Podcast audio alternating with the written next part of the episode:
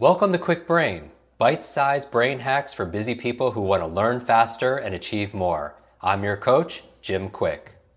Free your mind. Let's imagine if we could access one hundred percent of our brain's capacity. I wasn't high, wasn't wired, just clear. I knew what I needed to do and how to do it. I know Kung Fu. Show me. Welcome back, Kwik Brain. Your question for today: how do you heal emotional wounds? I mean, even the word wounds, it's like you're injured. It's like maybe you have a broken arm. Your heart is different, at least with your arm. You know, after a few days, you're like, okay, but these emotional wounds, sometimes they linger. And I'm excited to have back a very special guest, Doctor Guy Winch. He's written multiple books that have been translated into twenty-six different languages. His TED Talks, are they went viral. Millions of people watched you around the world. And he's a psychologist, not just about mental intelligence. Yes, using our techniques, you can learn languages and facts and figures at lightning speed, but it's not just mental intelligence, it's about mental health also as well. And that's so important right now. So uh, welcome back, Guy. Thank you very much for having me. Yeah, so we're talking about emotional wounds.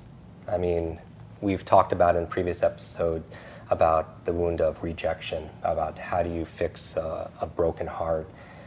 What are kind of the wounds that you see some of your, your clients, your patients dealing with nowadays? So I like the term wounds, because when we experience things like uh, rejection, as you said, or failure, or even loneliness, there's an emotional wound there, in that same sense that there's something that hurts, mm-hmm. something that can get worse if we don't address it, and something that's actually impacting us in all kinds of surprising and unconscious ways that we're not aware of, but actually there's a big impact and it's affecting us. And so unless we think of it as a wound, we'll brush it off. We'll say, oh, you just pull yourself up by your bootstraps, or just keep going and ignore it. And it's a bias we have, right? In the sense that you'll never break your leg and go, oh, no, ignore that. But when we experience emotional wounds, we, our first thought is like, oh, let's just move on with things. But there are ways to address them and to make sure that they don't impact us in unconscious ways that are detrimental.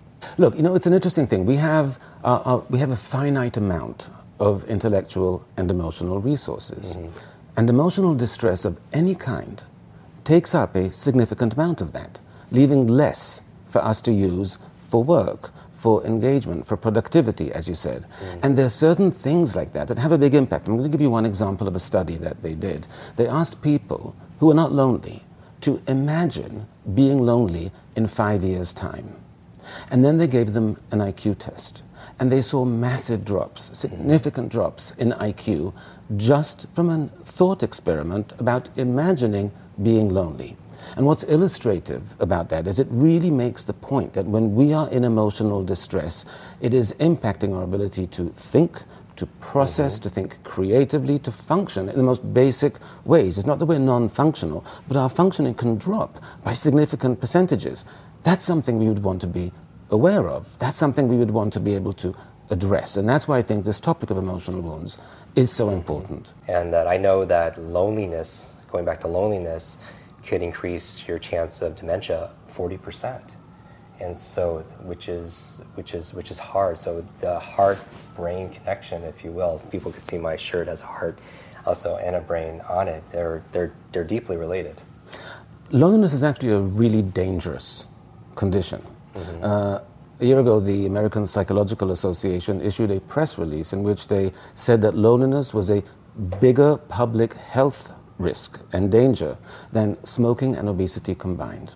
Now, cigarette packs come with warnings. They say to you, oh, this is this can kill you, but mm-hmm. loneliness can increase your likelihood of an early death by fourteen to twenty-five percent, depending on, on the study. You will die sooner. You will get sicker if you're chronically lonely. It's an actually dangerous condition to have, and we do not think about it that way. Mm-hmm.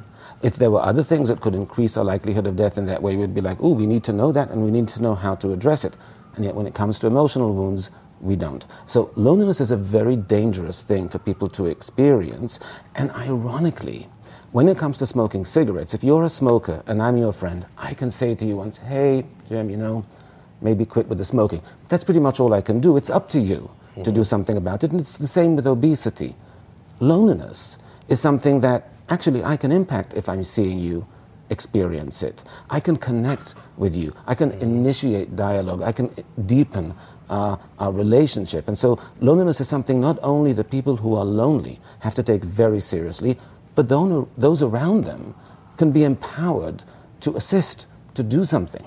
And it's our survival, right? As a hunter-gatherer, we, we're drawn to community because yes. that's how we we stay alive. Right. Frankly. In our hunter-gatherer past, you couldn't survive outside of a tribe because mm-hmm. you, you needed, you know, the, the protection of the tribe, the, the warmth of the hearth, the sharing of the of the different duties uh, in order to survive. And there's still a part of us. Now, I want to be clear about something. There are people who are loners. There are people perhaps who are more introverted and who don't mm-hmm. feel the need for Uh, you know, a lot of, of social connection. And there's nothing wrong with that. Those are not lonely people. The definition of loneliness is purely subjective. It depends solely on whether you feel emotionally or socially disconnected from those around you. And that's why we also see that a significant proportion of people who are lonely are actually married or mm-hmm. in relationships or in families. But there's this disconnect. You know, they come home, this one's on their screen, the other one's on their screen. The conversation is transactional. Did you get the milk? Did you pay the electric bill? Did you talk to the kids? But there's no real connection. Mm-hmm. And people can experience significant loneliness and be unaware that that's what they're feeling. With social media, people are connecting to all kinds of different people and might It has the appearance of, I have all these friends, but these are not actual interactions that you're having with someone. And to the extent that they are interactions, they're not sufficiently meaningful. You're liking someone's post is not a meaningful interaction um, at all. The other thing that we know about social media is that a lot of, there are a lot of studies that show that this can make us feel lonely or depressed, but it's more nuanced than that. It depends how you use social media. If you use social media very passively, you're just scrolling through other people's feeds, seeing their lives, liking something once in a while, that is putting you more at risk for feeling depressed or for feeling lonely because you're not really engaging. If you're posting, if you're commenting, if you're having conversations, if you're using social media more actively, you're less at risk for that. The problem is when we're feeling lonely, then we are very risk averse. And so we don't want to reach out and, and start a dialogue because what if that person doesn't respond? So we're much more likely to scroll passively. Which is, which makes it self-perpetuating because the more lonely you feel, the more you're going to isolate yourself. And that can be a challenge. And it comes with a real hook that's, that's very devilish. And that is that loneliness induces two perceptual distortions. Perceptual, like on the level of perceptions, we experience the people around us as caring less about us than they actually do. Mm. We minimize that, you know, people who love us, you know, they don't really care. They don't really care as much. And the second one is that we devalue the relationships unconsciously in a way. Oh, that relationship wasn't worth that much. It's not going to be that great seeing that person. And those two things just sap our motivation. Mm. To initiate contact, to reach out. And we're already risk averse. We really, we're feeling so emotionally raw, we certainly don't want to set ourselves up for rejection. So assuming that the person doesn't care, why should I reach out? Or assuming that even if I do, it's not going to be worthwhile. Those are the things that really trap people. So it keeps us stuck. What's, what's one thing you would recommend to our listeners who might be experiencing this themselves? So to break out from loneliness, it's really a leap of faith. You have to take the action and you have to initiate the contact even if you feel they're not interested, they're not likely. The problem is when you feel that, you're likely to reach out in a way that's either too self-deprecating or too mm. hostile. Why haven't I heard from you in a month? Or you probably don't have time for me. Both are not inviting. And so I have one suggestion which is stupid, but it's actually effective, and that's emojis. In other words, add a smiley face at the end of the sentence, because ambiguous sentences, you know, like, I haven't seen you in a month, is a little unpleasant to begin with, but if there's a smiley face at the end, it actually reads like, and I want to see you. Without the smiley face, it looks accusatory. So, um, I know, like, so many years at graduate school, and that's my that's my go-to emojis, but um, but I do believe that, you know, look at the electronic communication, not how you interpret it, how it right. might be interpreted, because we misinterpret those things all, all the time. time. And then reach out in a positive way. Think back to the last time you hung out with that person and the fun thing that you did. And when there's a smile on your face, then message them. Right. And the same thing with a spouse. In other words, you're sitting side by side and you've got your noise cancellation earphones on and you're looking at this and they're looking at that, mm-hmm. take them off and just move, scooch up next to them and take their hand and say, let's watch that together. Now, they're going to be horribly suspicious, right? Because what's, like, what did you do to the car? What happened there? Like, and you're like, no, no, no, the car's fine. I didn't right. crash the car. I just, it's been a while since we've watched something together. Let's do that. So initiate. Uh, even with a spouse, go back to the discussions you used to have. Ask questions about how they see the future or what they reminisce about from the past. Get a little deeper there and start to forge those connections in a deeper way. Mm. Curiosity goes a long way. What about, you mentioned you mentioned loneliness. What about failure? How uh, how do you heal that emotional wound? What is failure? So look, when we fail all the time. It, it's part of how we learn when we grow up. It's by repetition, by failure, by, you know, trial and error. Um, but as adults, when we fail at things that are significant to us, I'm not talking about failing a level of Candy Crush, though you'll see some people smash their phone down in frustration from that.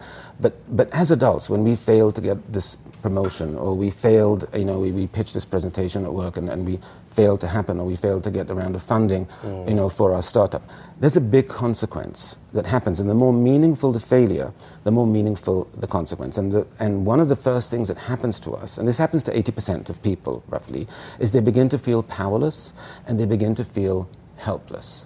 And their experience in which they gave um, college students four-letter anagrams that were impossible to do. Now, they seem possible because they're four letters, and then they gave them another round of anagrams that was very possible, and they failed at them. Mm. Because even though they were very much within their ability to do, you know, doable four-letter anagrams, right. that first experience taught them, I'm not good at this. I can't do this. And so they weren't able to bring forth the, the intellectual resources to master a challenge that was very much within their ability.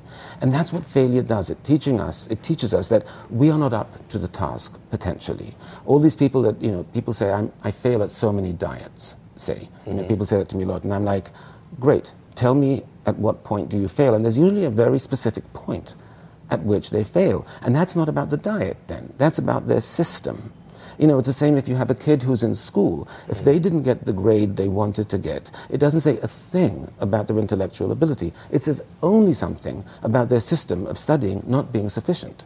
So it's not something we need to take personally. It's something we need to look at, oh, something in my approach yeah. wasn't successful. Let me find what that is and fix it.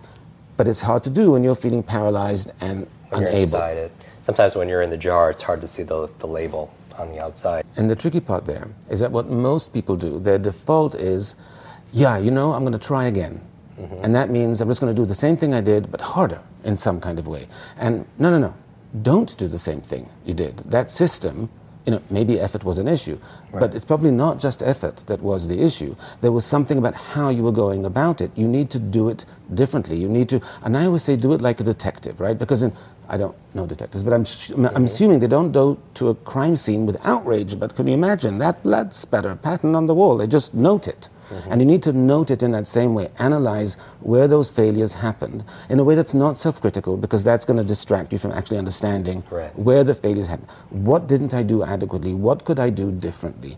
And then think creatively about it. Some people say, I can't get a promotion. My boss doesn't like me. And I'm saying, then the challenge is how to improve your relationship with your boss. In other words, there's always a way around the hurdle. You just have to define what that hurdle is and then brainstorm how you get around it. To deal with emotional wounds, by definition, you are going to have to be emotionally uncomfortable. What's mm. comfortable is to withdraw.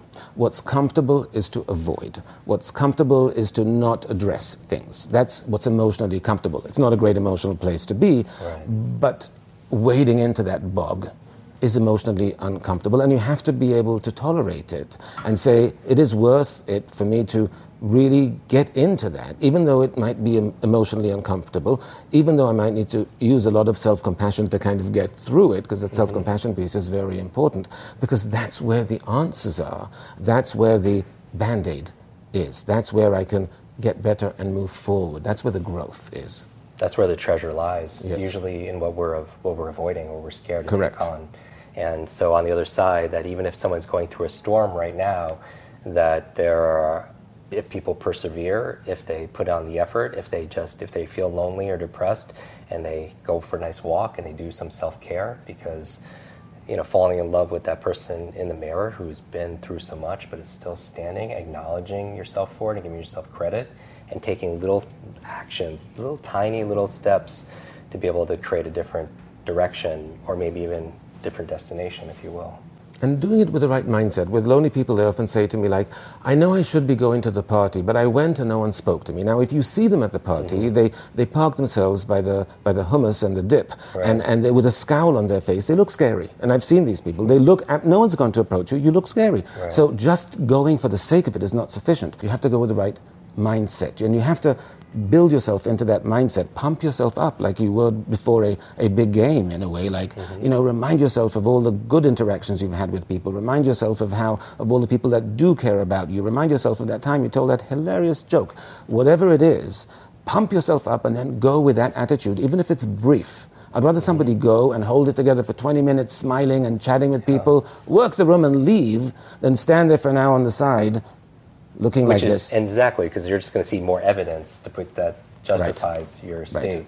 And so maybe that we could even dream a little bit bigger for ourselves and have something more inspiring, that it's not just our current reality, that we don't downgrade to our current reality, our dreams, but we upgrade with our discipline, with our effort, with our attitude, with our skills, um, something we desire and something we deserve. This is extraordinary. My challenge for everybody here is take a screenshot of this episode or of this video, tag Guy on social media, whether it's on Facebook or Twitter, Instagram, and myself, and share your big aha. Remember, when you teach something, you get to learn it twice. It doesn't stay just information or inspiration. It becomes implementation and integration, which is really the goal, because knowledge by itself doesn't change it, anything at all. It's when we apply it and it becomes more part of us that we can really benefit.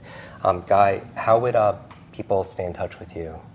They can find me through my website, guy winch dot com, mm-hmm. and they will have links to social media, to talks, to books, to other things. And, and the uh, book specifically for this one, which one would you recommend? For Emotional First Aid. Emotional First Aid. It's in twenty-something languages, um, should be available in most places. Wonderful. Everybody, get a copy of that book. Make sure you, when you take a picture of it, you know we have our One Book a Week Club, so hashtag One Book a Week.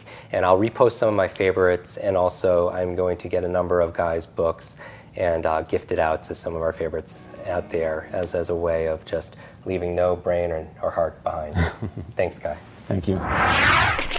Want to double your brain speed and memory power? If you'd like to learn rapidly and get ahead faster, I'd like to give you my brand new Kwik Brain Accelerator program.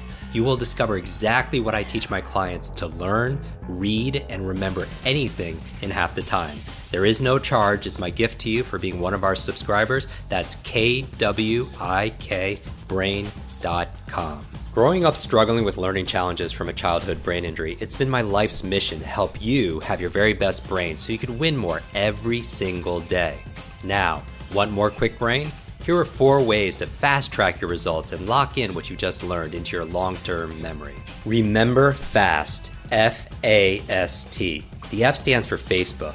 You're not alone on this journey. I invite you to join our free private online group. There you can connect with me, your fellow brain lovers, links to resources, and even submit your questions for me to answer in future episodes.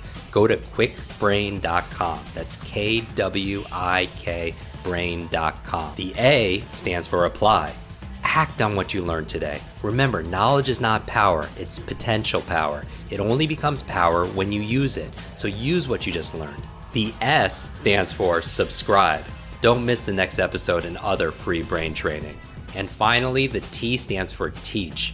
You want to learn faster now? The key is to lock it in right away by teaching it to someone else. When you teach something, you get to learn it twice. Here's a simple way to do that. Leave a review on iTunes. Leave a review with your biggest takeaway from this episode. You could also post and share this podcast on your social media. It helps us spread our mission of building better, brighter brains. And of course, tag us so our team can properly thank you. Hashtag Kwik Brain, K W I K Brain. Mine is at Jim Kwik, K W I K, on Instagram, Facebook, and Twitter. So, what does FAST stand for? Facebook, apply, subscribe, teach. I'll see you in our next episode of Kwik Brain. Until then, remember, you are faster and smarter than you think. I hope you're enjoying this episode. And if you want to go deeper with many of these authors that we have on our podcast, these experts, I want to invite you to join our Kwik Success program. This is our monthly lives that I do, where I teach something brand new that we haven't taught before, answer your burning questions. And also we have something that people have been requesting for many years, a Kwik Book Club. This is your limitless book club where every single month we read a book together, uh, like a book provided by this author. And then we get the author to come online and join us for a one hour uh, share, going deeper in these strategies, how to put them into practice. Uh, I share my five tips for how to memorize things out of these books. Many people want to read a book a month or build up to that, and this would be the program. So if you want to join, just go to kwik success dot com and get your spot and join us live and get to meet these authors very uh, up close and personal. And uh, back to the episode.